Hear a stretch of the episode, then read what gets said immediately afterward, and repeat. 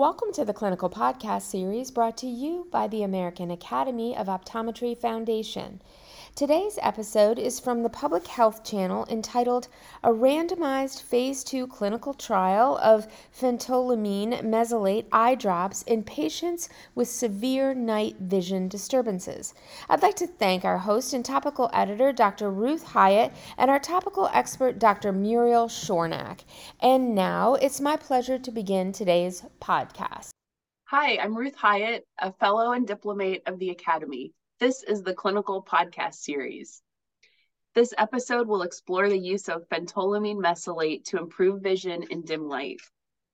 Our topical expert is Dr. Schornack, a fellow of the Academy. Hey, Muriel, can you tell us a little about yourself? Yeah, I am here at the Mayo Clinic in Rochester, Minnesota. I've been here since 1999 when I completed my residency at the Illinois Eye Institute.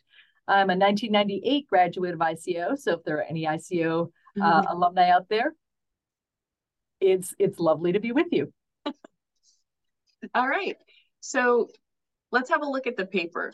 So, a randomized phase two clinical trial of phentolamine mesylate eye drops in patients with severe night vision disturbances was published in October 2022 by Pepose and colleagues.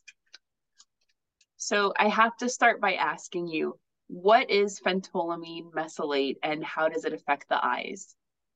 So, my go to whenever I run across something that I've never heard of before is a quick PubMed search. And I actually found the first reference to this as a treatment for hypertension in the 1950s. Uh, it's currently primarily used to prevent or control hypertensive episodes before, during, or after surgery. It um, has some vascular effects. I even found one paper uh, that suggested that it could be used for erectile dysfunction. Uh, it is a non selective alpha 1 and alpha 2 adrenergic agonist. So it suppresses the fight or flight response. So, what does that do in the eye? Well, pupils dilate with activation of the sympathetic nervous system. This is a miotic agent, but unlike uh, tropicamide and pilocarpine, the mechanism of action is the deactivation of the iris dilator muscles rather than hyperactivation of sphincter muscles. So the authors found that it was well tolerated, it reduced pupil size, improved contrast sensitivity and visual acuity in patients with severe dim light vision disturbances. But the next question is what were some strengths of that study? So, first of all, I found that the topic that they're attempting to address is very pertinent. I personally hate driving at night. I don't feel like I can see well. I see primarily patients aged 50 and over. And one of the most common complaints I get in that patient population is just difficulty seeing in dim illumination. So I had not heard of DLD or dim light disturbances before. I hadn't heard it called that, but certainly we all encountered in, in clinic. So I think one of the main strengths of this study is just its topic. If we could find something that could help patients who experience symptoms like this, uh, I think we would make a big difference in a lot of patients' lives. So I have to admit, I'm always a little bit leery of industry sponsored studies. Um, there's always a tendency to assume that they are going to design the study in such a way as to make their results look promising, but they really did a great job here of minimizing um, bias. They, first of all, devised a theory for treatment that physiologically makes sense. So if you can reduce pupil size, you're going to reduce pupil size associated higher order aberrations. You're going to give patients just a little bit of a pinhole effect, but probably not as much as a, of a pinhole effect as a miotic agent and you're going to decrease the effect of glare um, with decreasing pupil size. So physiologically, making the pupil a little bit smaller makes sense. There would be reasons that this would help. And then they did a really good job carefully screening to identify patients who actually had dim light difficulties. Um, sometimes, you know, let's say that I'm uh, an industry executive trying to prove efficacy of dry eye treatments.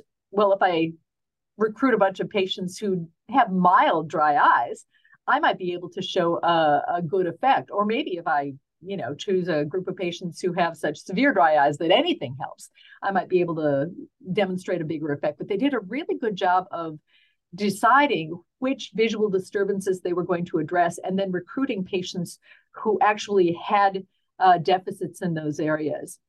The su- study and control groups were very similar in all relevant characteristics and the data that they collected was completely reasonable to address the symptoms that they're trying to control. High and low contrast, visual acuity in various levels of illumination, contrast sensitivity. Those are things that bother people who experience these symptoms. The endpoints also appear to be clinically relevant in addition to statistically significant. So the mean contrast sensitivity with glare remains in normal range with the treatment group, but is significantly worse in the controls. So um, that tells me that this is probably going to make a clinical difference for those patients. And then the thresholds for increases in visually visual acuity were actually clinically significant. We're talking about one, two, or even three lines of visual acuity improvement, not one or two letters of visual acuity improvement, which could be simply measurement error. So I think they did a good job of uh, designing the study as far as the theory behind the medication, recruiting appropriate participants for the study, and then devising meaningful endpoints. Did you de- identify any significant limitations in that study design, data collection, or even how they interpreted their findings? So, I'm going to say something that's a little bit of a double edged sword. So, the data collection was very well controlled, and that is a strength when you're talking about getting clean data. But if you're talking about applying this to real world applications, it could actually be a little bit of a, a weakness because life is a little messy. You know, sometimes I might get glare plus a little bit of higher order aberrations due to a slightly larger pupil. So I understand that you need to keep your data collection clean, but life isn't clean. Life is a little bit messy. So this study, as as is the case with a lot of studies, um, took a look at lab conditions versus real life conditions. So I'd be really interested to know if this would actually help me drive at night.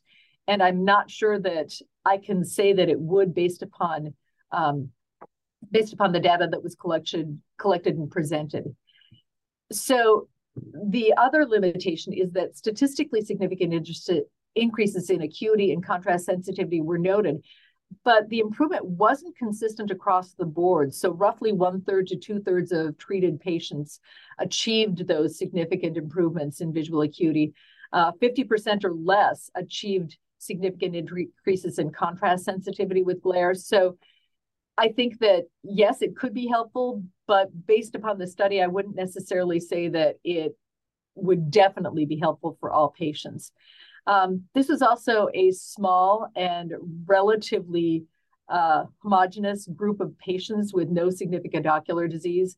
I'm in my 60s, so cataracts are starting now to uh, cause a little bit of trouble in my eyes, and, and these patients were a little bit young to be experiencing any of those normal age-related uh, lenticular changes that could be contributing to these symptoms. And then this was only a one time application. So, what's the durability of the effect? Um, if I wanted to, you know, drive from here to Chicago in dusk or dark, would that effect last so long that my distance vision would actually be compromised when it became truly dark as opposed to just those mesopic or dusk situations?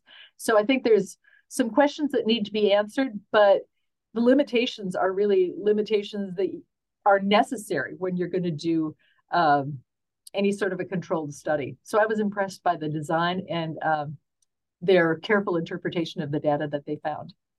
So before you write this prescription for your patients or consider writing it, is there any other information that you would want to see?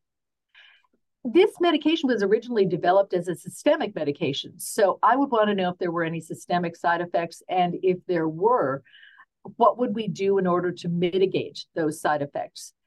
I'd also like to see if there were any ocular complications in a larger cohort. Anytime you put a drop on the eye can potentially be uh, a little irritating to the front surface of the eye. So I'd kind of like to get a, a better idea of the percentage of patients who experience that ocular irritation. I would also like to explore somewhat the effects of decreased retinal illumination with decreased pupil size in very dark situations. So, is this going to negatively impact somebody's ability, for instance, to read a, a restaurant menu or um, particularly drive in very dark situations? And then the final thing is the cost of the medication. We were all excited uh, about a year and a half ago when a medical treatment for presbyopia was developed and introduced into the market. But um, I think the cost of that medication has dampened enthusiasm for uh, its use in at least some of my patients. So I have to agree with that too, with that analysis. Um, I thank you for your insight on this paper, and I thank all of our listeners to for listening to this episode of the Clinical Podcast Series. And a special thanks to CooperVision for their educational grant to make it all happen.